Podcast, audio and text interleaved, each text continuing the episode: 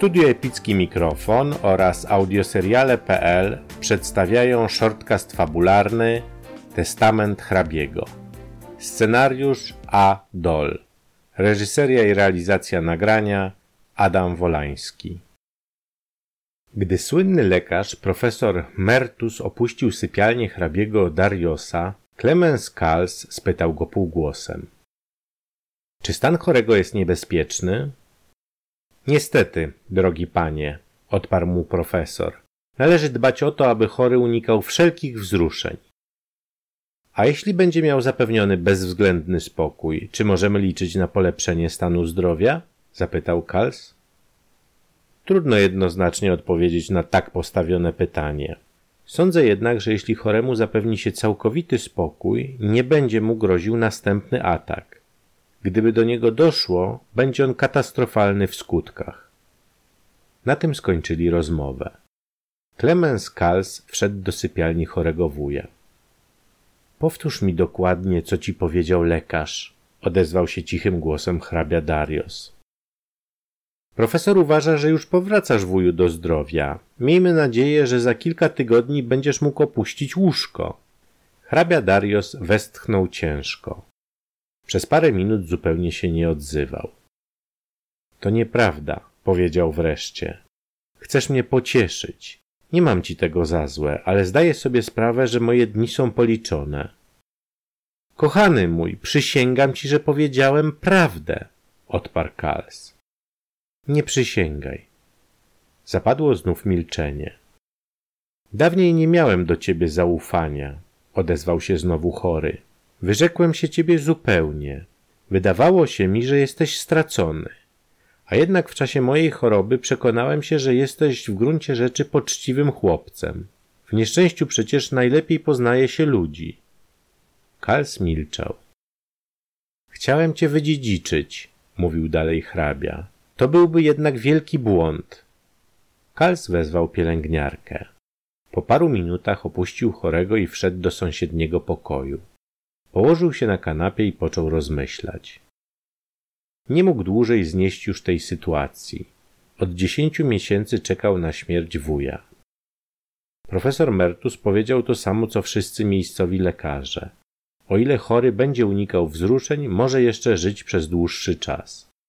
Ale Kals nie chciał czekać. Potrzebne były mu pieniądze. Wierzyciele nie dawali mu spokoju. Grozili, że pójdą do hrabiego Dariosa i zażądają kategorycznie, by pokrył jego długi. To było niebezpieczne. Z taką trudnością udało się Kalsowi na nowo pozyskać zaufanie chorego. Gdyby obecnie hrabia dowiedział się, że on w dalszym ciągu prowadzi hulaszczy tryb życia i trwoni pieniądze, z pewnością nie pozostawiłby mu w spadku ani grosza. Clemens Kals przed pięciu laty został skazany na więzienie za fałszerstwo weksli. Jeszcze przed rozprawą sądową hrabia Darius zakomunikował mu, że zrywa z nim wszelkie stosunki. To oświadczenie wstrząsnęło młodzieńcem do głębi. Chodziło przecież o ogromny spadek. Kals był jedynym prawowitym dziedzicem ogromnej fortuny.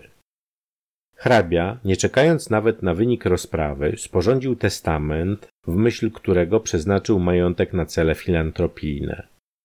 Kals spędził w więzieniu dziesięć miesięcy. Gdy odzyskał wolność, daremnie starał się nawiązać stosunki z wujem. Hrabia Darius nie pozwolił go wpuszczać do swojego pałacu. Dopiero gdy wuj dostał ataku serca, Kal stanowo zdołał pozyskać jego zaufanie. Przez dziesięć miesięcy spełniał funkcję pielęgniarza. Wywiązywał się ze swego zadania tak znakomicie, że chory wreszcie oświadczył mu, iż postanowił unieważnić testament i zapisać mu swój majątek. Wczoraj właśnie wezwał do siebie swojego zaufanego notariusza i odbył z nim dwugodzinną konferencję. Gdy notariusz wyszedł z sypialni, hrabia oświadczył Kalsowi, który oczywiście nie był obecny przy ich rozmowie, że załatwił wszelkie formalności. Kochany wuju, odparł mu Kals, wiesz przecież, że mnie wcale na tym nie zależy. Myślę tylko o twoim zdrowiu. To działo się wczoraj. Dziś Kals wezwał do chorego słynnego lekarza. Spodziewał się, że profesor Mertus oświadczy mu, że dni chorego są policzone, a tymczasem dowiedział się, że miejscowi lekarze mają słuszność. Hrabia może żyć jeszcze parę długich lat. Clemens Kals przez długi czas rozmyślał nad swoją sytuacją. Wreszcie uknął szatański plan. Nazajutrz rano skomunikował się ze swym zaufanym przyjacielem, Jerzym Winsterem.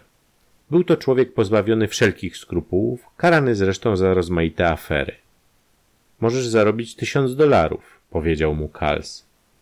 Przydałoby mi się, westchnął przyjaciel. Kals wtajemniczył go w swój plan. Lekarze powiedzieli mi, że hrabia musi unikać silnych wzruszeń. Wiesz przecież, że muszę w najszybszym czasie dostać pieniądze. Hrabia zmienił już testament. Nie mam zamiaru dłużej czekać.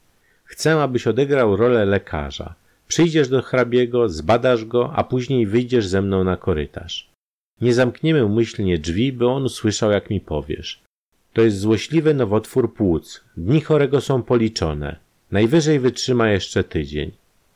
Hrabia w gruncie rzeczy jest przekonany, że będzie jeszcze długo żył. Spodziewam się, że gdy usłyszy twoje słowa, dostanie ataku serca. Szatański pomysł, skrzywił się Winster. Kals spojrzał nań badawczo. Zgadzasz się? spytał cicho. Tak. Nazajutrz Kals oświadczył choremu, że sprowadził słynnego angielskiego profesora Lowna. Hrabia nie słyszał wprawdzie o tej znakomitości, ale ucieszył się, że jeszcze jeden wybitny lekarz podda go badaniu. Profesorem był Jerzy Winster. Wszystko odbyło się ściśle według planu starannie opracowanego przez Kalsa. Hrabia dosłyszał ich rozmowę prowadzoną na korytarzu. Gdy Kals wrócił do sypialni, hrabia ciężko oddychał. Po kilkunastu minutach rozpoczął się atak. Czuję, że umieram, wyszeptał hrabia słabym głosem. Żałuję, że nie zdążyłem zmienić testamentu. Okłamałem cię. Nie rozmawiałem jeszcze wcale z notariuszem w tej sprawie. Jeszcze ci zupełnie nie ufałem, ale dziś doprawdy postanowiłem ci zapisać cały swój majątek. Kals jak szalony wybiegł z sypialni. Wezwał najlepszych lekarzy. Hrabiego Dariosa nie udało się jednak uratować. Po paru godzinach zmarł. Olbrzymi majątek objęły w posiadanie instytucje filantropijne. Koniec odcinka. Premiera kolejnego odcinka podcastu już jutro o godzinie 6 rano czasu środkowoeuropejskiego. Jeśli spodobał Ci się ten podcast, zasubskrybuj go i poleć za pośrednictwem mediów społecznościowych swoim znajomym. Do usłyszenia.